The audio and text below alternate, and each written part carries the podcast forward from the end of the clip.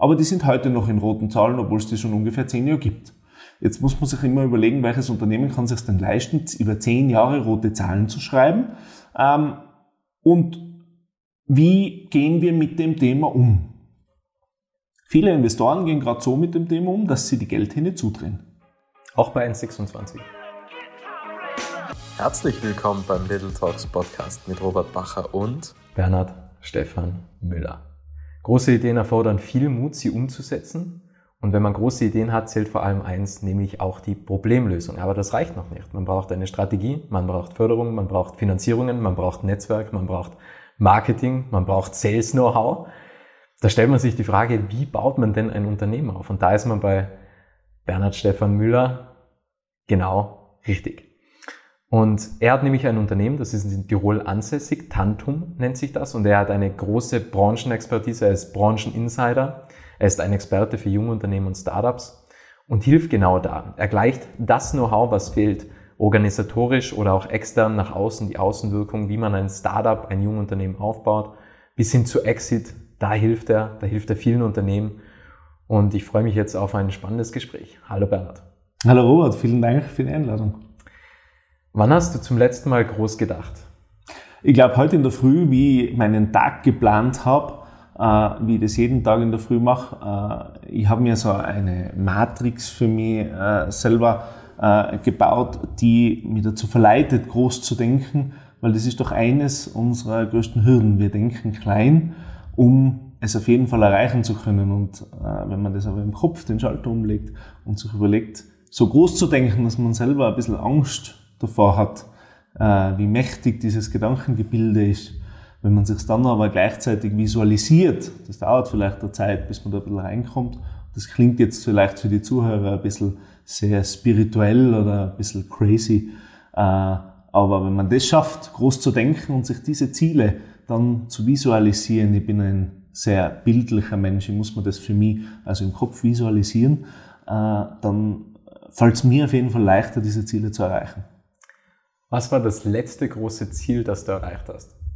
Das letzte große Ziel, das ich erreicht habe, war, meinen Betrieb eigentlich komplett umzubauen.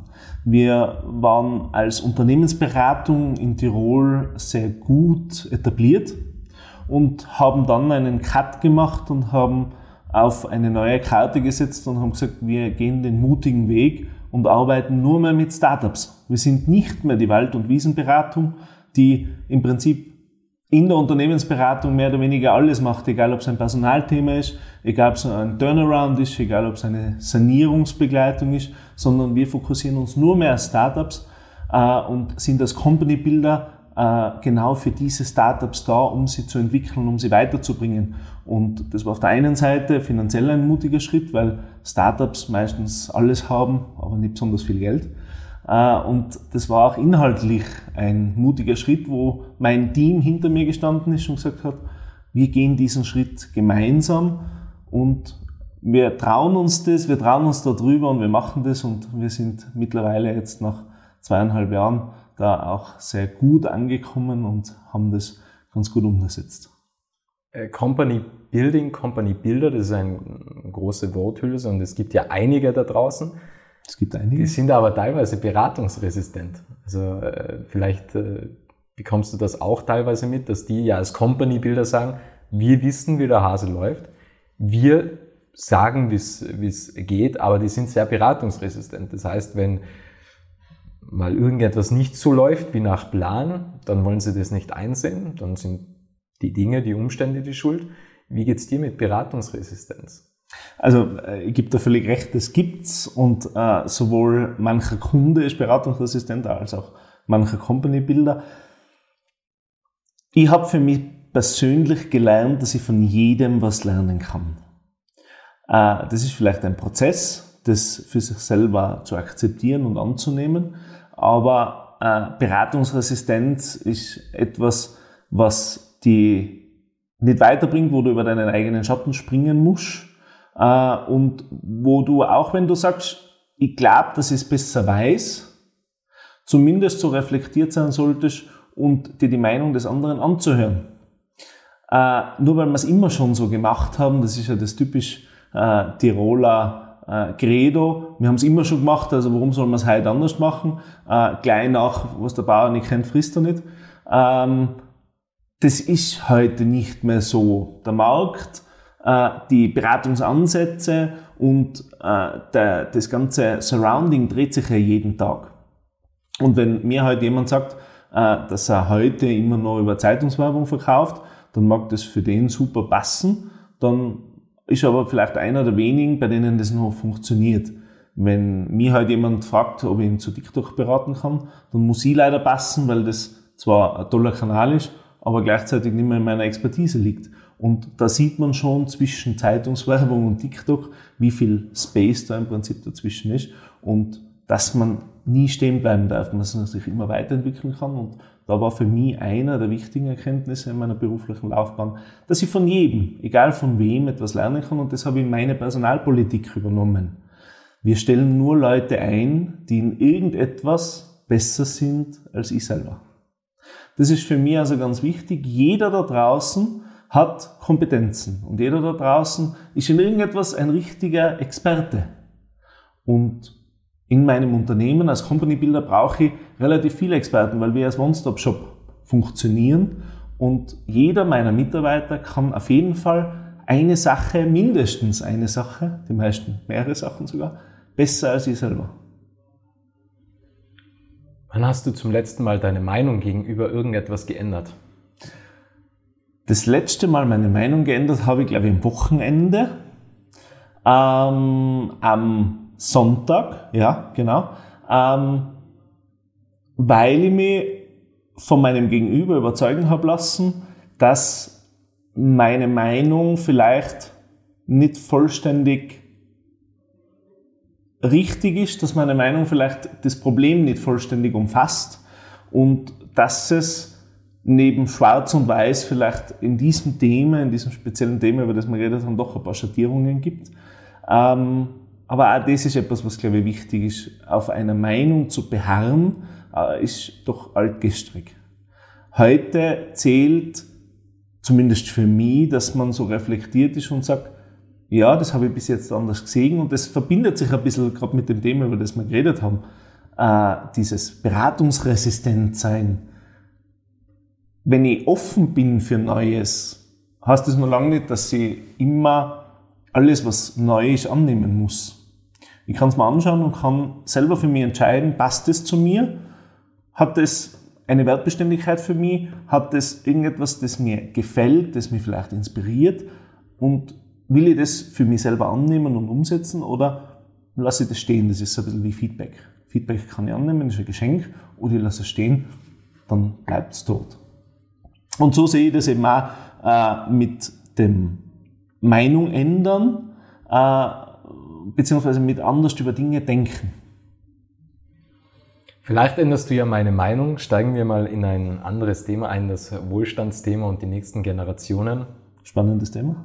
Extrem. Wir leben in einer Erbschaftsgeneration. Wir leben in einer Quiet Quitting Generation. Ein neuer Begriff, der was immer öfter aufkommt. Die Menschen wollen nur mehr das leisten, wofür sie bezahlt werden. Höchstwahrscheinlich, weil man diese Karriereleiter, wie es früher war, gar nicht mehr nach oben kommt, wo es geheißen hat, arbeite hart, du kommst nach oben, du kannst dir etwas schaffen, etwas aufbauen. Das geht gar nicht mehr so wie früher. Das heißt, auch wenn man gut verdient, das Haus am Achersee oder in Seefeld geht sich vielleicht doch nicht aus, außer man ist DAX-Vorstand eventuell, dann vielleicht, ja. Und da leben wir schon in einer prekären Lage, weil wir haben sehr viel Wohlstand, wir sind eine Erbschaftsgeneration und wir wollen ja nicht unbedingt irgendwas mehr leisten. Das heißt, dieser Wohlstand wird wahrscheinlich verloren gehen, denke ich zumindest, weil wir nicht mehr müssen. Wir können, wir müssen nicht. Das unterscheidet uns ja von den Babyboomern oder von der industriellen Revolution. Damals mussten wir. Wir mussten was aufbauen. Wir haben immer etwas aufgebaut. Jetzt haben wir genug. Die Eltern wollten immer das Beste für uns haben alle Steine aus dem Weg geräumt und jetzt stehen wir da und wollen eigentlich nichts mehr, weil wir haben schon alles. Wie denkst du darüber? Ja, in Zeiten einer Krise und wir sind mitten in einer Krise natürlich ein sehr spannendes Thema. Bei der Erbschaftsgeneration kann ich da zum größten Teil recht geben. Äh, wir sind, glaube ich, besonders in Tirol, aber generell in Österreich höchst privilegiert. Wir haben alle, alle, stimmt jetzt nicht ganz, aber grosso modo alle, äh, ein Dach über den Kopf, haben warme Kleidung, haben etwas zu essen ähm, und äh, darüber hinausgehend das neueste Handy, den Fernseher, Zugang zu WLAN, was ja schon äh, fast in der in, der, in die Pyramide äh, der äh, wichtigen Dinge äh, übernommen worden ist. Äh, Maslow, WLAN, also äh, gleichgestellt mit Sicherheitsbedürfnis. Ähm, und wir, und das würde ja mal über alle so ein bisschen drüber legen, die jüngere, jüngere Generation, Generation Z, zu der ich immer ganz gehöre, wobei man ganz gerne über den Generationenbegriff reden kann, ähm, haben eigentlich keine großen Herausforderungen.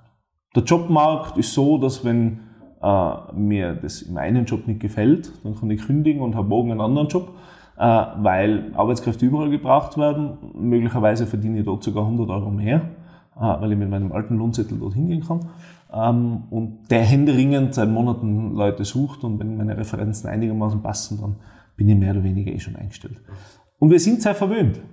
Amazon-Generation. Äh, warum bestellen Leute auf Amazon, auch wenn sie wissen, dass das fürs Klima nicht besonders äh, nützlich ist? Naja, weil der Service-Level so hoch ist, ich kann das 30 Tage zurückschicken. Wenn ich es nach sechs Monaten zurückschicke und das irgendwie begründe, nachher kriege ich das Produkt auch noch ersetzt.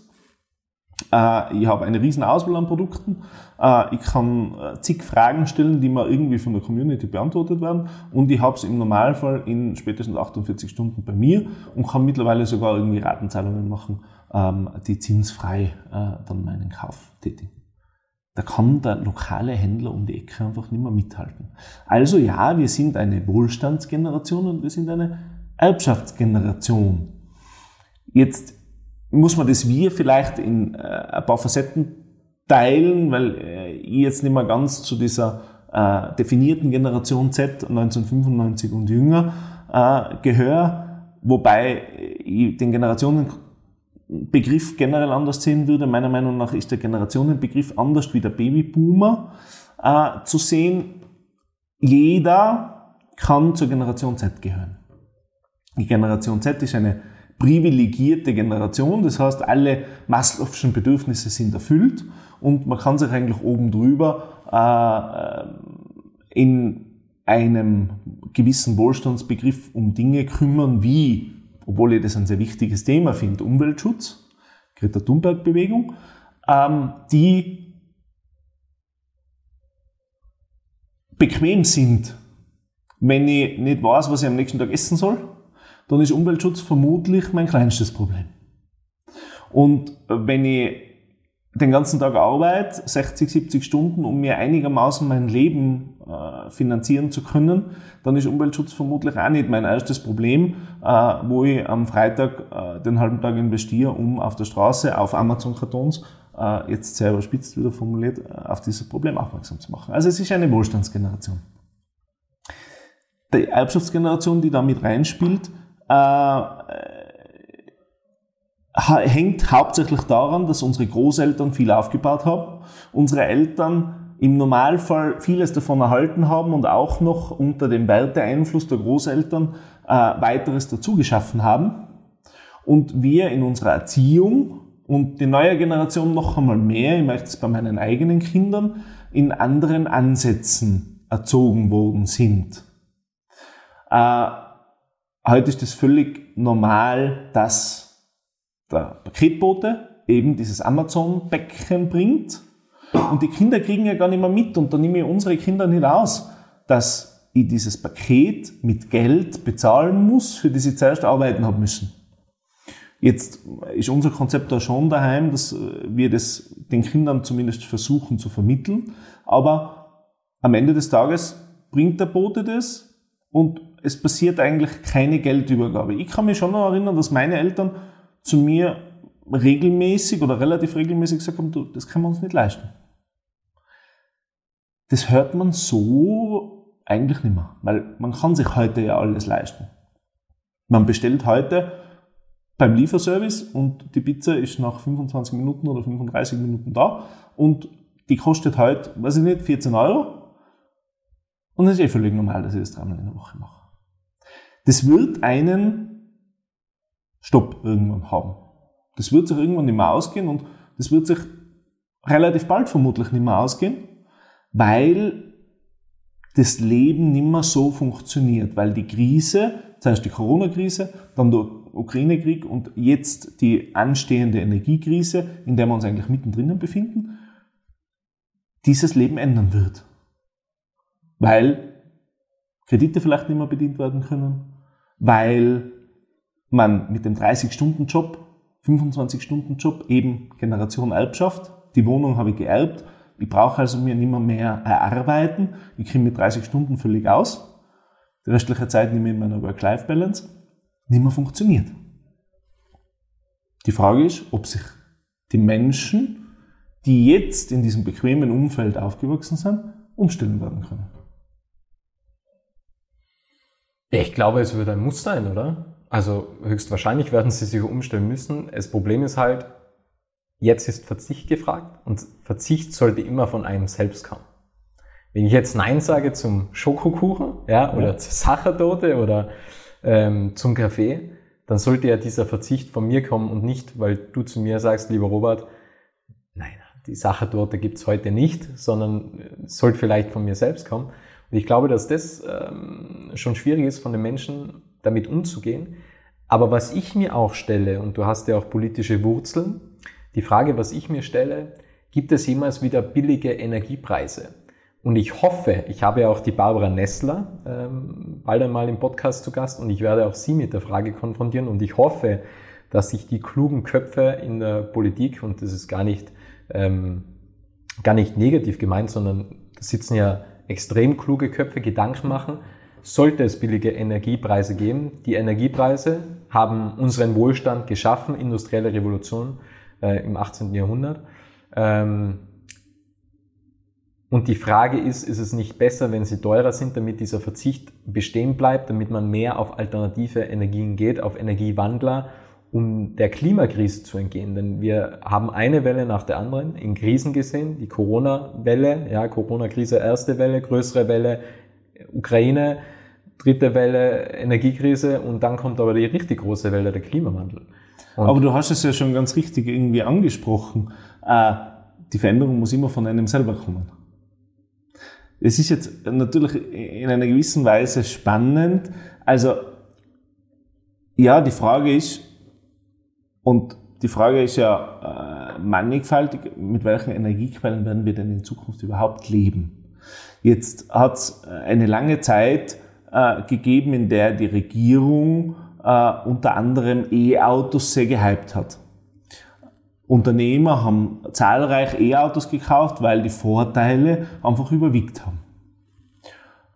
Jetzt ist mittlerweile die Problematik, wenn ich nicht zufällig einen Liefervertrag für mein E-Auto habe, dann bin ich schon in Bereichen, die eigentlich einem, äh, einer Dieseltankfüllung gar nicht mehr so viel nachstehen.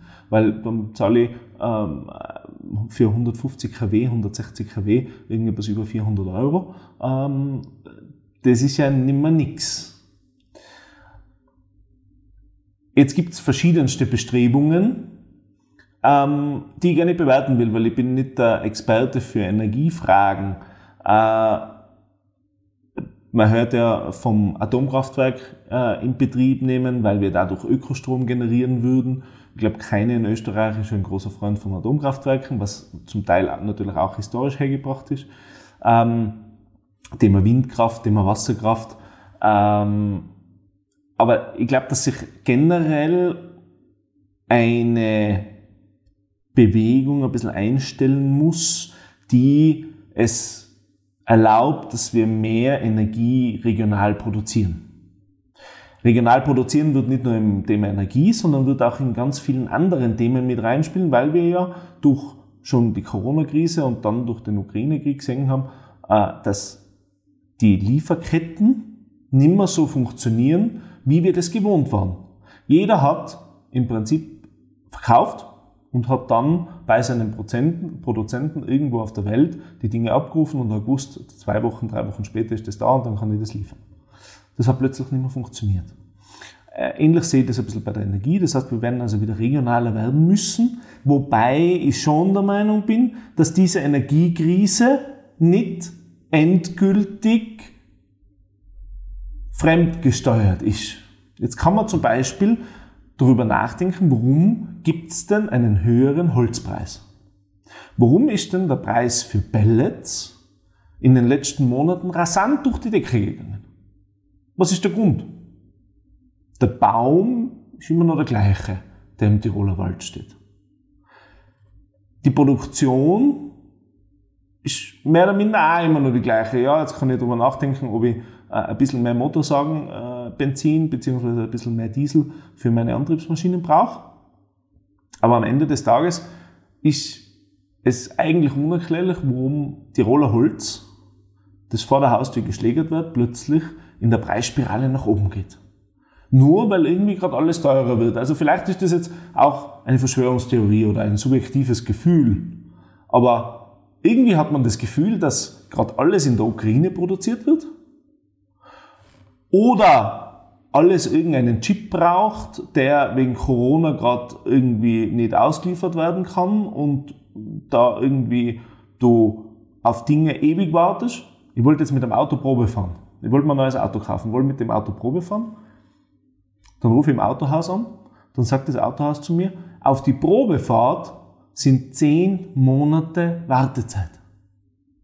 Und bis das Auto kommt, nachdem mich bei der Probefahrt entschieden hat, seien im Moment gerade zwischen 18 und 24 Monate. Ja, ich kaufe nicht jetzt ein Auto, das ich vielleicht in 10 Monaten das erste Mal Probe fahren kann und dann vielleicht in weiteren 12 Monaten, also nach 22 Monaten, irgendwann einmal bei mir eintrifft. Da gefällt mir vielleicht schon ganz besonders.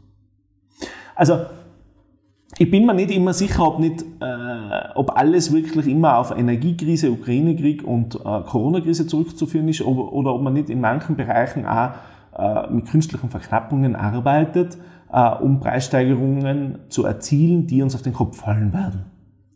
Äh, gleichzeitig ein anderes Beispiel, wo die Politik reagieren wird müssen, wo ich völlig bei dir bin.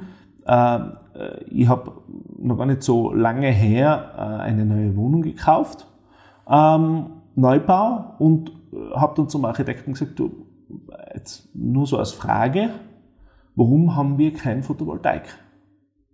Und dann hat der Architekt gesagt, na, das ist ganz einfach, wir haben uns entscheiden müssen, wir wollten in diesem Objekt wohnbauförderungsfähige Wohnungen bauen. Und wir haben uns entscheiden müssen, entweder nehmen wir gut gedichtete und gut gedämmte Fenster oder wir machen Photovoltaik. Und solange das so ist, werden wir natürlich hinten raus ein Problem kriegen, weil ich hätte gerne Photovoltaik und ich würde mein E-Auto auch mit dieser Photovoltaik laden. Und ich hätte Lust drauf, alternative Energien zu verwenden. Aber dafür muss natürlich die Politik die Rahmenbedingungen schaffen. Und nicht nur Unternehmer dazu erziehen, dass sie sich ein E-Auto kaufen und dann irgendwie äh, den Unternehmer alleine lassen, äh, auf dieser äh, weiten Wiese, weil jetzt habe ich ja E-Auto, aber ich habe keine Lademöglichkeiten. Ähm, ich kann in Mietobjekten, wo die Firma eingemietet ist, vielleicht eben kein Photovoltaik machen ähm, und die Strompreise gehen durch die Decke. Bei dem Wort Krise, Energiekrise, Corona-Krise, viele Krisen, gibt es Startup-Krisen? Es gibt sicher ganz viele Startup-Krisen. Also äh, äh, ein Startup-Leben ist ja wie eine Achterbahn. Äh, Unternehmer sein ist generell auch wie eine Achterbahn. Es ist ein riesengroßes Abenteuer und es geht nach unten und oben und es bewegt sich die ganze Zeit viel. Und da gibt's natürlich auch einige Krisen dabei.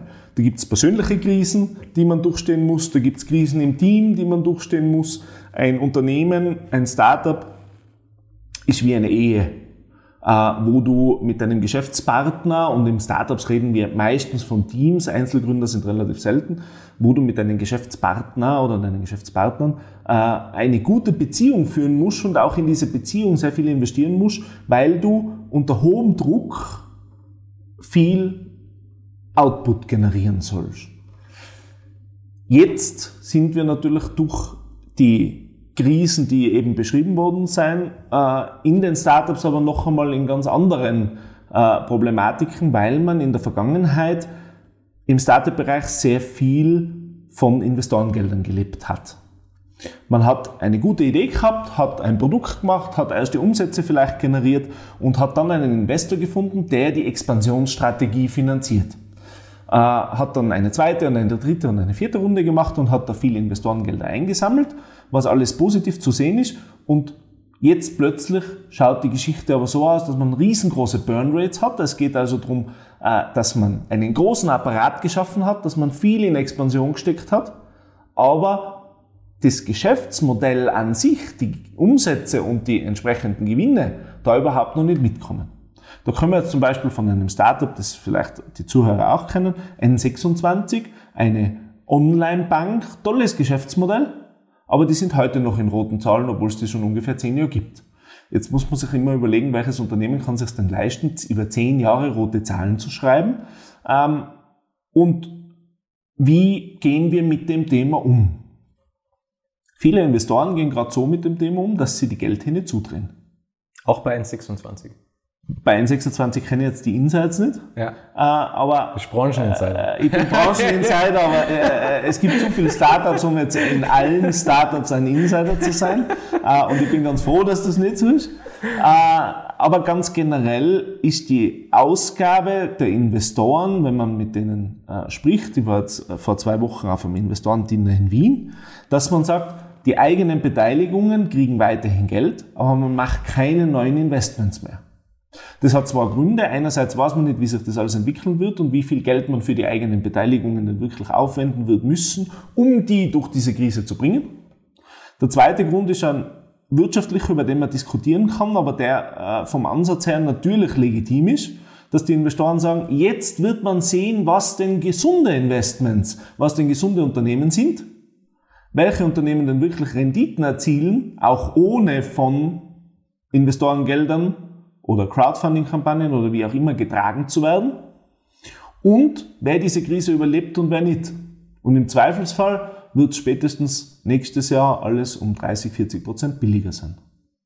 Das ist ein legitimer Ansatz, wobei man natürlich auch gleichzeitig sagen muss, dass es äh, eine gewisse Tragik hat, weil wir jetzt in der Startup-Szene sehen, dass ganz viele Unternehmen, die bisher gefeiert worden sein, die irgendwelche Unicorns verkündet haben und die man in der Presse mit positiven Stimmen überschüttet haben, hunderte von Mitarbeitern entlassen müssen. Wenn das ein Corporate machen würde, dann wäre das eine riesengroße Thematik. Wie man bei Swarovski gesehen hat. Wie man bei Swarovski gesehen hat. Wir haben beide einen Wappensbezug. Wie man bei Swarovski gesehen hat. Ich meine, da kann man jetzt auch noch einmal inhaltlich diskutieren, wie man es gemacht hat und ob das gerade schön war oder nicht. Aber das ist halt nicht unser Thema. Äh, aber wenn heute da irgendwelche äh, Unternehmen, irgendwelche Startups 100, 200, 250 Mitarbeiter entlassen müssen, dann ist das ja alles andere wie lustig. Dann ist das ein Einzelschicksal von jedem Mitarbeiter, der dort betroffen ist. Und am Ende des Tages muss man natürlich auch da sagen, eigentlich hätten die Gründer schon die Aufgabe gehabt, eine gewisse wirtschaftliche Stabilität herzustellen. Ja, Expansion ohne Frage. Wenn ich allerdings aufgrund meiner Expansionsstrategie 200 Mitarbeiter entlassen muss, dann äh, muss ich mir vielleicht auch die eine oder, ethisch, eine oder andere ethische Frage stellen äh, und muss mir die Frage stellen, ob meine Expansionsstrategie richtig angelegt war und ob ich äh, in der Lage bin, das Management gut im Griff zu haben. Also ja, es ist nicht ganz so einfach. Startups in der Krise, ja. Startups sind derzeit in der Krise und ganz viele Unternehmen und eigentlich wir alle stecken ja derzeit in einer Krise. Am Ende des Tages ist das für uns vielleicht noch nicht so ganz spürbar. Der Klimabonus war jetzt super. Man hat im Gießkannenprinzip irgendwie der Klimabonus verteilt. Ich bin ganz ehrlich, ich hätte keinen Klimabonus verdient. Ähm, ich habe dieses Geld auch äh, wohltätigen Zwecken zur Verfügung gestellt, weil ich der Meinung bin, dass ich den einfach nicht verdient habe. Nicht, weil ich nicht schon dreimal an Steuergeldern wieder hereingebracht hätte, aber äh, weil ich das Geschenk, das nett gemeinte Geschenk der Regierung nicht brauche, beziehungsweise es Menschen gibt, die das dringender brauchen als ich. Aber generell werden wir diese Krise sehr schnell in unserer Geldtasche spüren. Und jetzt zu sagen, die Diskussion entbrennt ja gerade, wir regeln das über Kollektivverträge, ist natürlich ein Zugang, den die Gewerkschaft sehr gerne hört. Nur muss der Unternehmer ja das Geld auch irgendwo hernehmen. Und der ist jetzt auch von einer Energiekrise bedroht. Ich war heute in der Früh beim Kunden, äh, die sind vielleicht ein bisschen energieintensiver, die haben aber Faktor 10. Bisher haben sie 100.000 Euro für Strom ausgegeben, jetzt sind sie knapp über eine Million für Strom für das nächste Jahr kalkuliert. Das ist ja nicht nix. Das muss man ja irgendwie zahlen und das muss ich an meine Kunden auch wieder umlegen. Jetzt kann ich sagen, naja, dann leg's auf deine Kunden um, der Mitarbeiter muss trotzdem mehr verdienen. Aber wer zwei Stunden Wirtschaftslehre gehabt hat, weiß, dass das ja ein Kreislauf ist und irgendwo wird dann am Ende des Tages der Leib Brot teurer, weil irgendwo muss das ja auch auf den Endkonsumenten umgelegt werden und der geht halt einmal mit dem Geld wieder einkaufen. Also alles nicht so einfach. Zurückzukommen auf Startups, ja, leider gibt es auch dort Krisen. Ähm, und leider werden viele Startups von der Bildfläche verschwinden, weil sie es nicht schaffen werden, rechtzeitig einen Investor zu finden, weil ihre Geschäftsmodelle nicht ausreichend ausgegoren sind, weil sie zu sehr auf Expansionsstrategie gesetzt haben und es nicht schaffen werden, schnell genug einen Turnaround zu schaffen. Aber, und das ist der Lichtblick daran, wir werden auch ganz viele, und Krisen sind dafür immer besonders gut. Wir werden ganz viele tolle Leuchttürme sehen, die sich jetzt aus dieser Krise, aus diesem Druck und Diamanten entstehen unter Druck, aus diesem Druck heraus entwickeln werden und wo Startups durch die Decke gehen werden, die jetzt vielleicht noch vollkommen unterschätzt sind. Wir in der Startup-Szene sind die einzigen, die so schnell auf Veränderungen am Markt, auf Veränderungen im Umfeld, auf Veränderungen in der Politik reagieren können. Wir sind nicht die schweren Tanker, sondern wir haben die schnellen, wendigen Boote. Schnellboote, die reagieren können und die sich umändern können. Und alle großen Ideen, nehmen wir ein Juba, sind in Zeiten von Krisen entstanden. Juba 2008, Finanzkrise, und die haben, glaube ich, einen ganz guten Impact geschaffen. Die haben ein Problem erkannt und das ist ja das eigentlich, was Startups machen sollten und was jetzt für diese Diamanten, die entstehen werden, ganz wichtig ist. Es gibt ein Problem und ich finde auf dieses Problem eine Lösung. Und das ist das Schöne in der Startup-Szene. Und es gibt ganz viele kluge Köpfe in dieser Szene. International, aber auch in Österreich. Die auf Probleme Lösungen finden werden. Und da bin ich überzeugt, dass wir gute Gründer haben und dass wir da das eine oder andere Leuchtturmprojekt auf jeden Fall sehen werden und dass Startups zwar in der Krise sind, aber dass Startups auch den Ausweg aus der Krise finden werden, wenn sie gesund sind.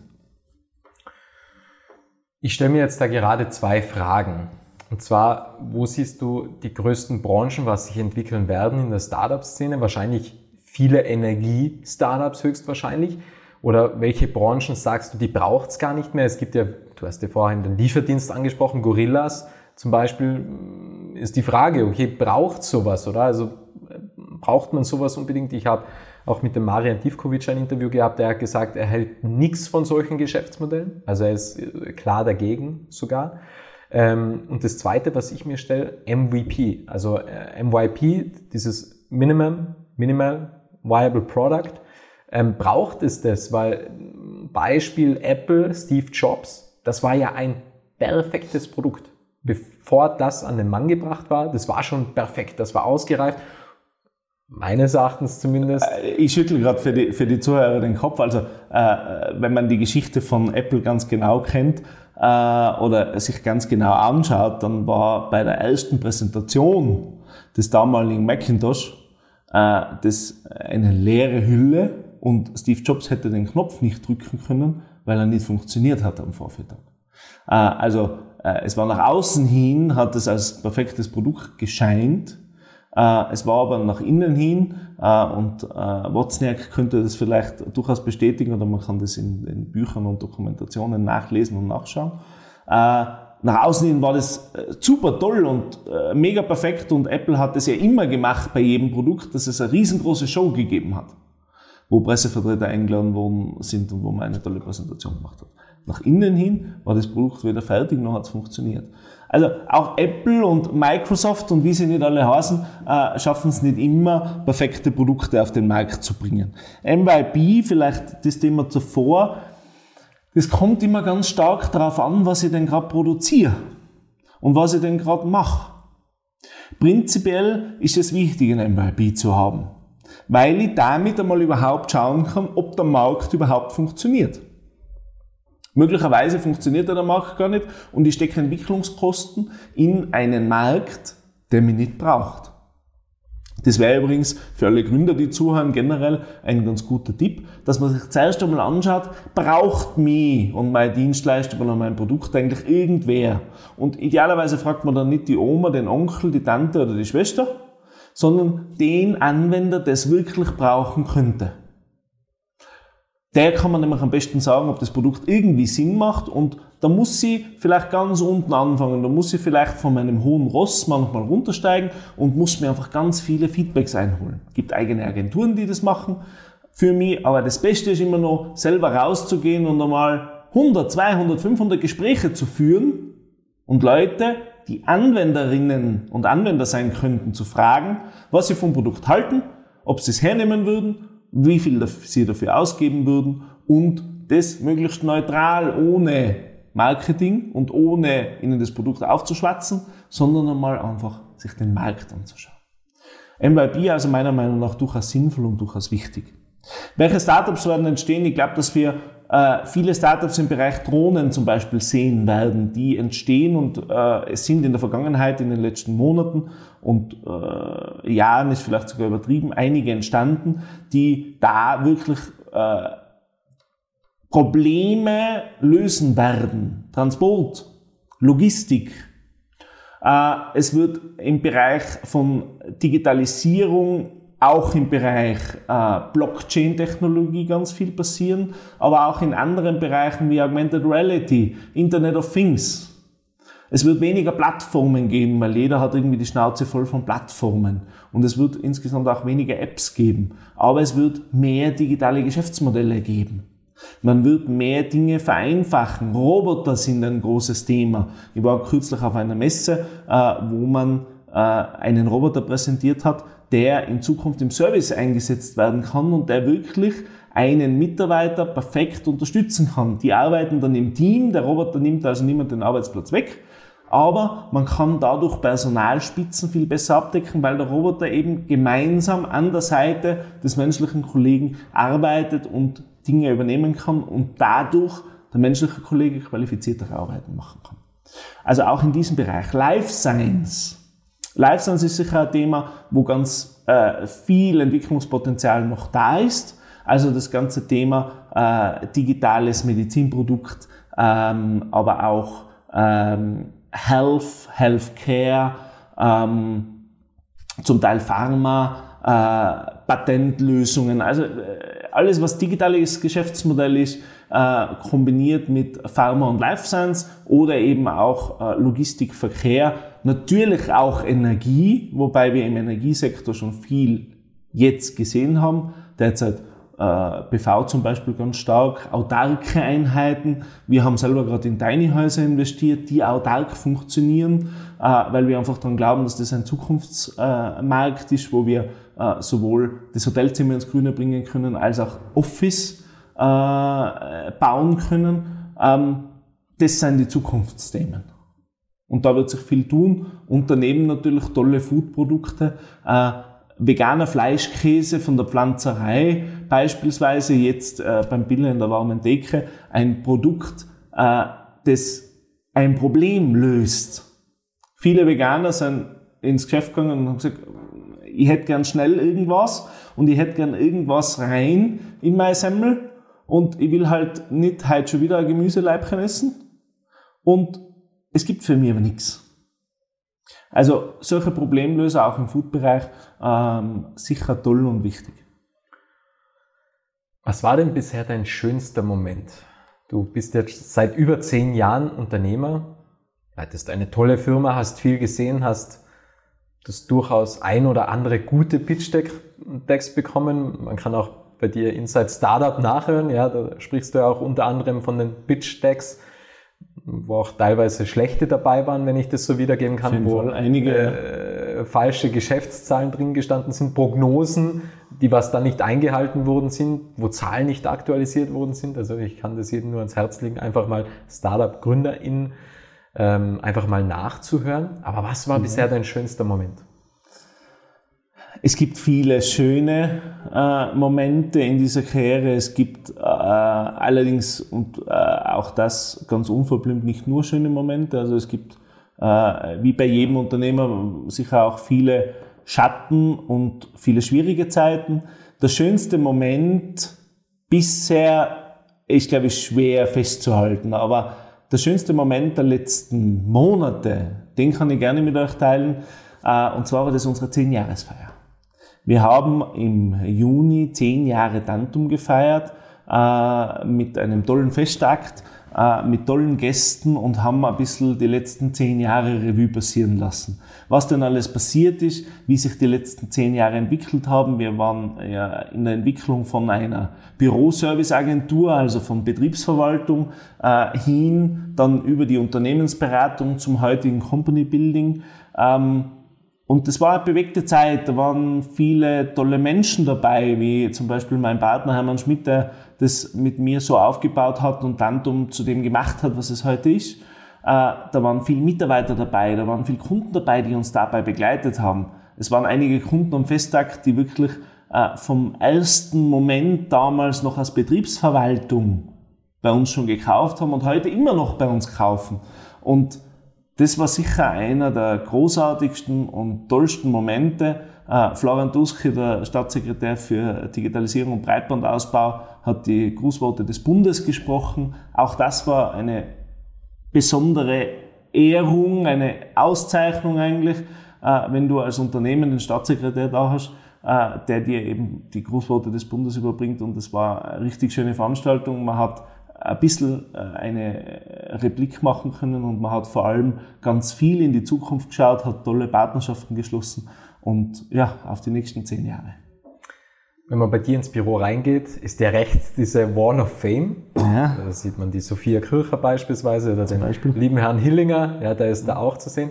An wen kannst du dich da erinnern? Also wer ist dir besonders in Erinnerung geblieben bei so vielen Kontakten? Also ich kann mich an alle erinnern, die äh, auf dieser Wand hängen. Äh, Leo Hillinger war ein besonderer Moment. Ähm, äh, Leo Hillinger kennen wir ja eigentlich alle als den Showman, der auf die Bühne kommt, einen Schmäh hat, eine Show hat. Und ich habe im Vorfeld zu meinem äh, Termin, wo dieses Foto entstanden ist, äh, mit Leo Hillinger ein sehr ernstes und privates Gespräch gehabt, äh, wo man sehr viel von der Person hinter der Marke mitbekommen hat und das hat mich sehr beeindruckt. Heinrich Brockkopf ist zum Beispiel auf dieser Wand äh, vertreten, auch zwei Minuten, zwei Millionen Investor, ähm, Eigentümer von Clever Clover. Ein wahrer Gentleman, ein Sir, der im Food-Bereich alles schon gesehen hat, der äh, mir selber eine Art Mentor ist und der äh, einfach ein toller Mensch ist mit hohen ethischen Standards äh, und äh, der in der Startup-Szene wirklich Impact schafft. Ähm, es sind tolle Menschen auf dieser Wand und es waren tolle Begegnungen und ich hoffe, dass viele weitere Bilder dazukommen und dass wir weiterhin so tolle Begegnungen haben und weiterhin auch eben für äh, tolle Gründer, tolle Investoren und mit tollen Gründern und Investoren arbeiten können.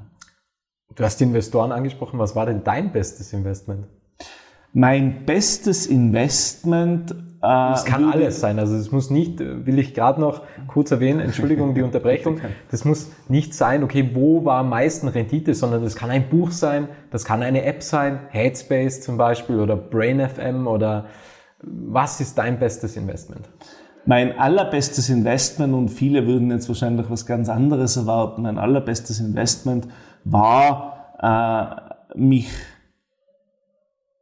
persönlich zu verändern, persönlich in meinen persönlichen Wachstum zu gehen äh, und eine Familie zu gründen. Und äh, wir haben zwei tolle Kinder und ich würde sagen, dass unsere zwei Kinder das beste Investment in meinem Leben sind, äh, wenngleich es tolle wirtschaftliche Investments, tolle Erfolge, tolle Bücher gäbe. Wir könnten uns, glaube ich, wir sitzen in einem Raum voller Bücher, wir könnten uns den ganzen Tag über noch Buchempfehlungen unterhalten, aber das beste Investment sind auf jeden Fall die zwei Jungs. Die Abschlussfrage, lieber Bernhard, das ist immer dieselbe Frage. Vermutlich kennst du sie auch. Was möchtest du noch sagen? Ich danke dir, lieber Robert, dass wir die Gelegenheit gehabt haben, äh, uns heute da zu unterhalten. Es hat mir wahnsinnig viel Spaß gemacht. Danke an die Zuhörerinnen und Zuhörer fürs Dabeisein.